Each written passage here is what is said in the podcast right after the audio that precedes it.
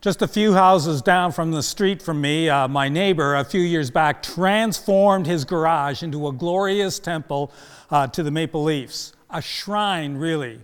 Wonderful epoxy flooring on which is carefully laid a maple leaf rug.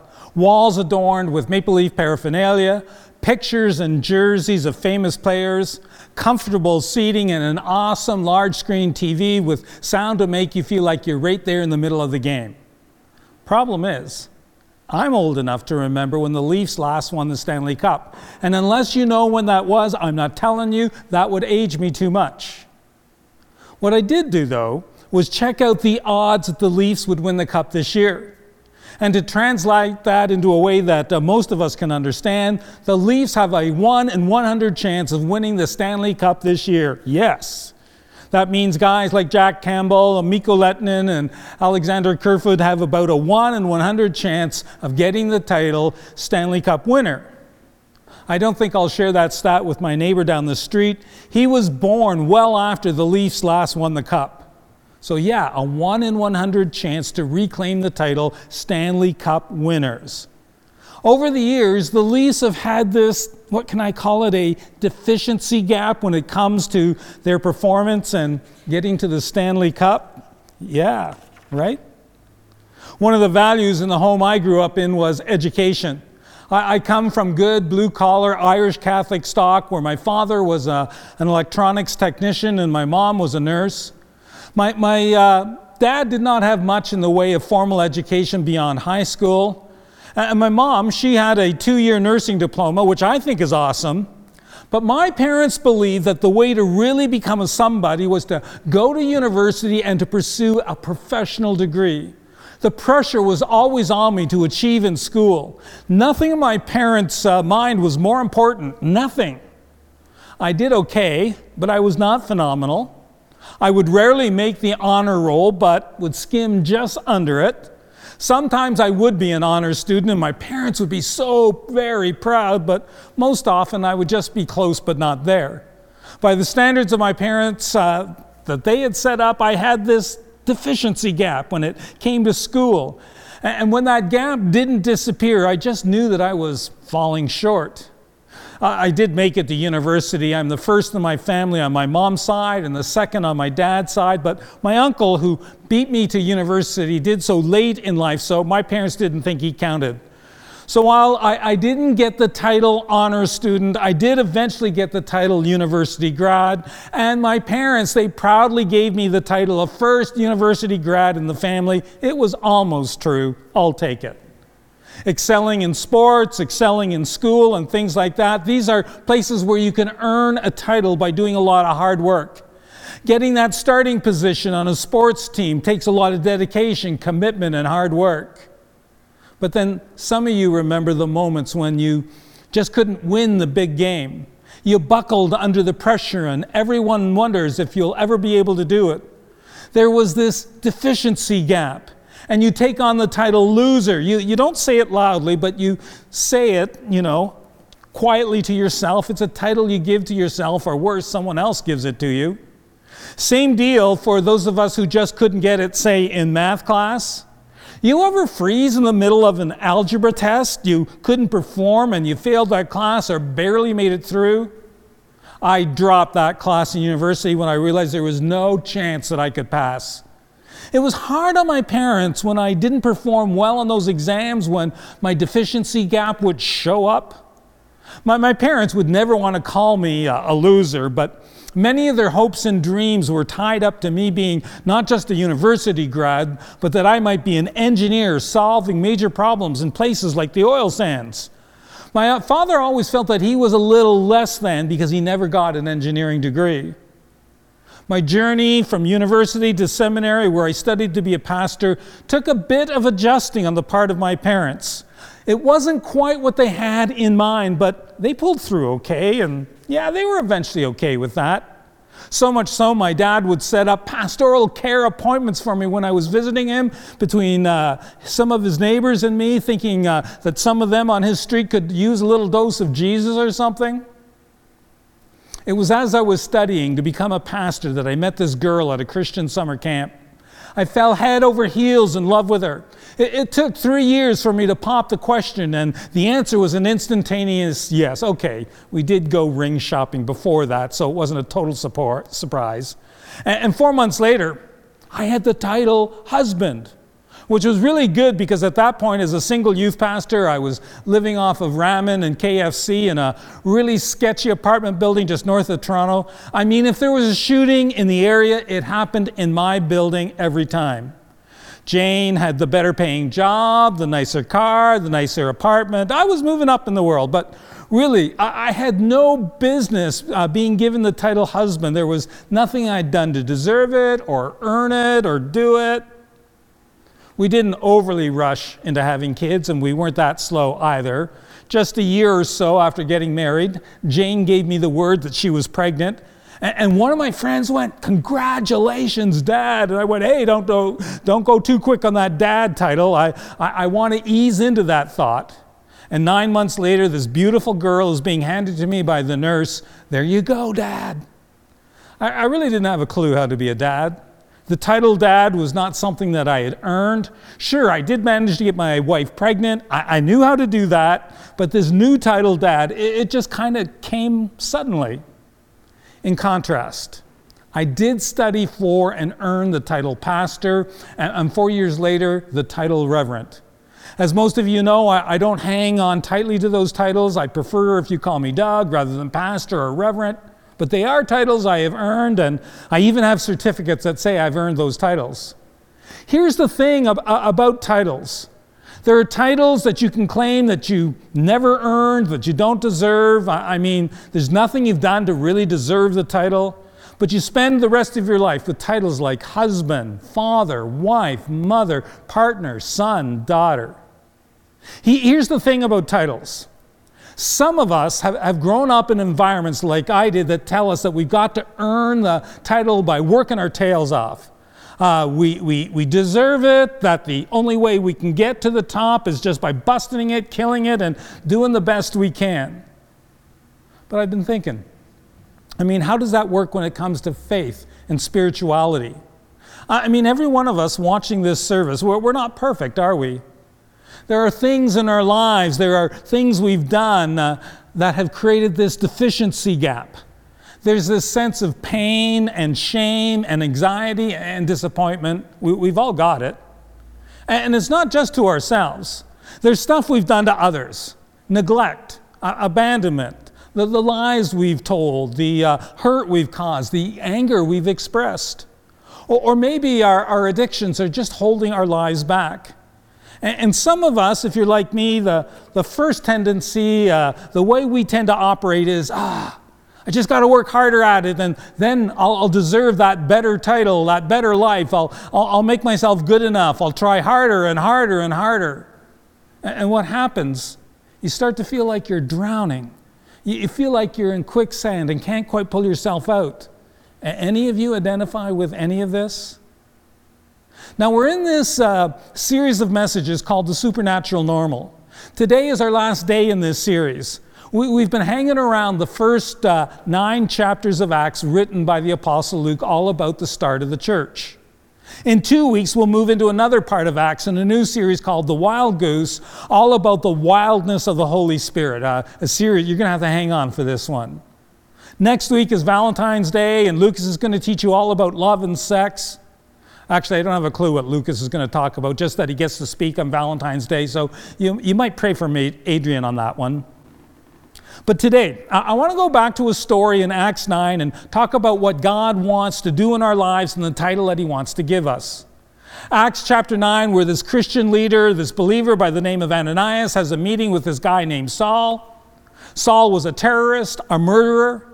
He was going through the region of what we now call Israel, Palestine, Jordan, and Syria to different churches and synagogues. And he would pull people out of them if they were followers of Jesus. He was beating them, imprisoning them, shackling them, and in many cases, sending them off to their deaths. Saul was fueled by anger, and all he wanted to do was make sure that this movement of Jesus came to an end. He's walking along this road to Damascus in what is now Syria, and he has this incredible encounter with God where he's blinded by God. The Apostle Luke writes, He fell to the ground and heard a voice say to him, Saul, Saul, why do you persecute me? And as I told this story a couple of weeks ago, Saul ends up downtown Damascus in a room where he just doesn't eat for three days. He, he doesn't drink for three days. He remains blind. He's just sitting there. And I can only imagine that his mind is spinning about how much damage he'd done to God's people and how he committed his life to stopping what God was actually doing. And all he could see was this deficiency, this gap in his life. I imagine he's overtaken with shame as he's saying, Oh man, I can't do anything right. I mean, what good am I? And God sends this guy to Saul by the name of Ananias. Ananias, he's praying and, and he hears God in the midst of prayer and he wonders if he's actually hearing God right or if it's something else. And, but he's pretty sure it's God and he goes anyways. You see, God speaks to Ananias, and it's not comfortable. It's kind of risky. It's, it's against the faith that Ananias had been raised in, but he goes. You, you might have the same kind of experience with God. God, I think I'm hearing you. Is that really you? You really want me to do that for that guy at work? Ananias goes anyways. And later on in the book of Acts, the Apostle Luke records Saul telling the story of his conversion from being a persecutor of Christians to a follower of Jesus himself. And Saul, in telling the story, says, He, Ananias, stood beside me and said, Brother Saul, receive your sight. And at that very moment, I was able to see. Brother Saul, did you catch that title? Now, most of us just get caught up with the miracle of Saul getting his sight back, but something much bigger is happening. You've got to imagine Saul just sitting there, can't see a thing, and Ananias comes up to him and gives him a, a, a title. A title that Saul does not deserve, a, a title that Saul has not earned because of what he's done. And yet Ananias calls him, get this, brother part of the family, the church. Saul, you are now a brother of mine. You are my Christian brother. You are part of the family of Jesus who you used to persecute. How powerful is that? This is quite the title. Really think about it from being a persecutor, a, a killer of Christians, to being a brother in the Christian family. And Ananias takes it even further, where Ananias tells Saul, and you will be God's witnesses to all people of what you've heard and seen. Saul is not only given a new title, but God wants to use him powerfully in the lives of other people all over the world. And again, it's not because Saul earned his title or earned his calling. He did absolutely nothing to deserve the grace that God was extending to him. But that title changed the whole course of his life, and today we are impacted by the new title that God gave to Saul. So you have Saul in Damascus, sitting, wrestling, and I imagine wondering, what's going to happen to me? Who am I now? And then this awesome thing happened. I think it's incredibly awesome. And Ananias looks at Saul and asks him one brilliant question. He looks at him after he says this, after he gives him the title brother, as he gives him the assignment, you're, you're going to be a witness to all this. Um, Ananias then goes, What are you waiting for? This is good. As Saul is saying to himself, Really, am I this? Am I this? Am I truly a brother of these Christians? Am I truly a witness to all this? Am I this? Am I really this? And Ananias is like, Seriously, dude, what are you waiting for? It's right before you. Claim your title. What are you waiting for? By the way, have you ever had a friend in your life, uh, some other person who believed in you more than you actually believed in yourself? That's Ananias. Saul, you're a brother. You're a witness to the ends of the earth. You're a God chosen instrument. Claim your title. Spend the rest of your life leaning into and living the title that God has given you. I was 16 years of age, a, counselor in training at a, a, Christian camp in Muskoka called Camp Mini-Yo-We. The director of the Christian, uh, the counselor in training program took me aside and spoke to me and said, Doug, I've been watching you. You are a teacher. You are a leader. I've been teaching in schools and leading departments for years now, and I've never seen anyone with the gift for teaching and making a difference through teaching like you have. I mean, those words from that leader to me were powerful. I'll never forget them. God used them to speak to me, to give me a title I didn't deserve teacher, leader. Wow. Ananias said, What are you waiting for? I love that. Ananias has seen a vision for what Saul's life can be, uh, and he's going, Get up. It's time for you to rise up and see this plan that God has for you. It's time for you to claim the title that God has for you. Your Father, God, believes in you. He wants to do something for you. But it can't happen if you're just sitting around living controlled by your past. In other words, the supernatural normal, where we personally experience the power of Jesus to live and love like Him and, and then make a difference in this world the supernatural normal can't happen if you remain controlled by the mess of your past. Here's what I think. No, no, let me state this a little more strongly. Here's what I know. Some of you are in the same place as Saul right now. And I just want to ask you, what are you waiting for? So, so you let some stuff happen. So you made some decisions. So you've harmed yourself and harmed other people. Are you really going to let that be the story of your future when God has so much else for you? The most beautiful thing is that God wants every one of us to get up, rise up, and, claim the title He has for us. You are a daughter of Christ. You are a son of Jesus. You are a child, a beloved child of God Most High. Will you rise up? and claim the title that God has for you. Okay. We're in the middle of 21 days of prayer, a, a special time of prayer emphasis uh, here at Fort City. Let me tell you where prayer really comes alive.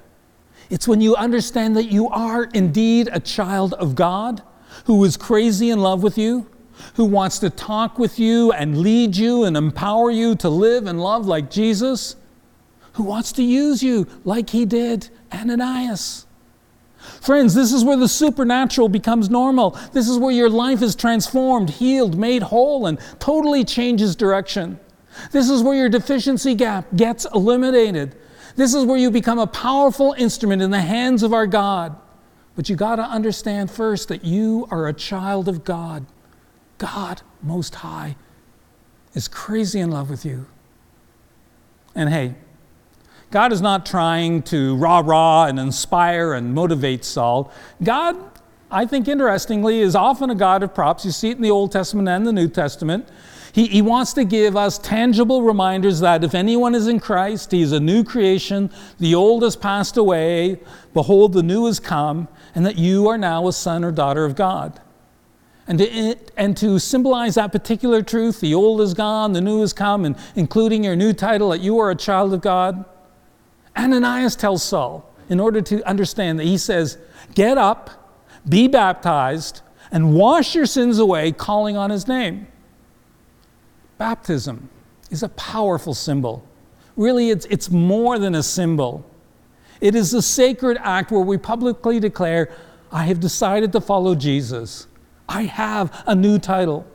I am a son of God. I am a daughter of God. I am God's beloved child, and He is my Father.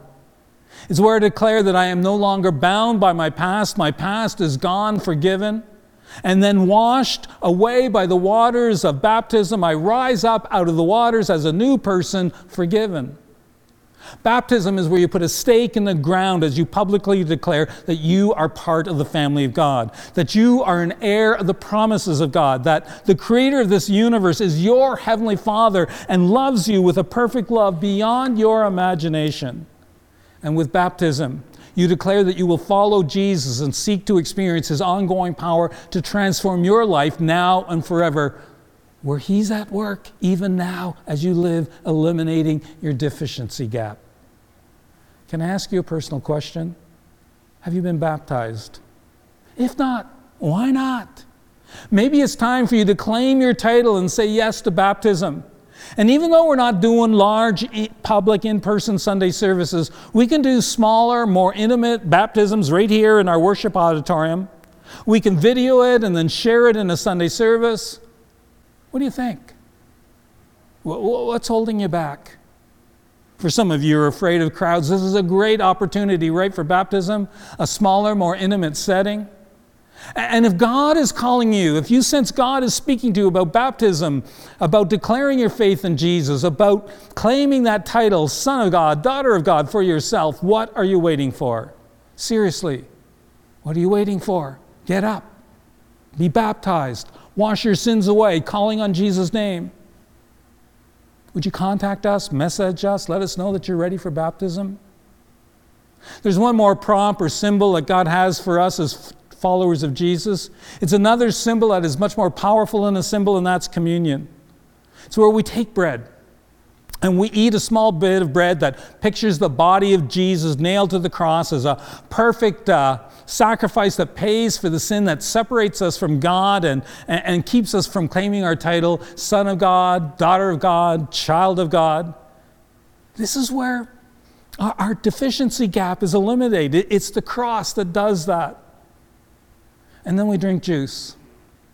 The juice pictures the blood of Jesus that was poured out on the cross that washes us, cleanses us, sets us free from sin and bondage and addiction and all that holds us back from being who God made us to be, again, with that deficiency gap removed.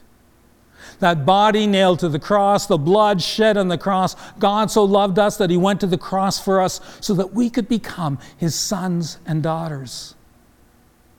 It is the cross where Jesus gives you the title Child of God.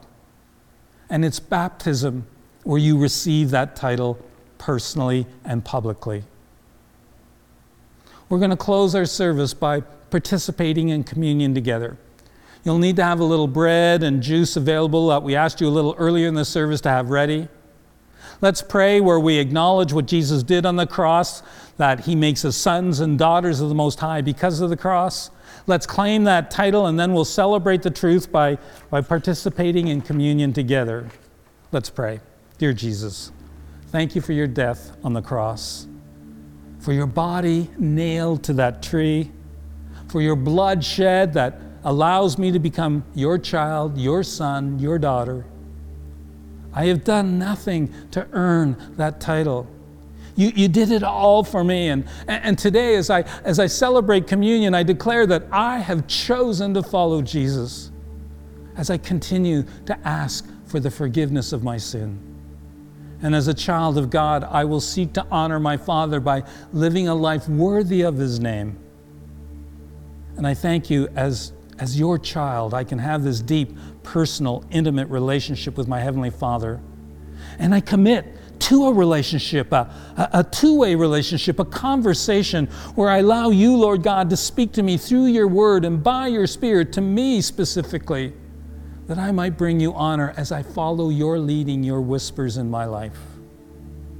As I eat bread and drink juice, my prayer is take my life and use it for your purposes and glory. I pray in Jesus' name. Amen.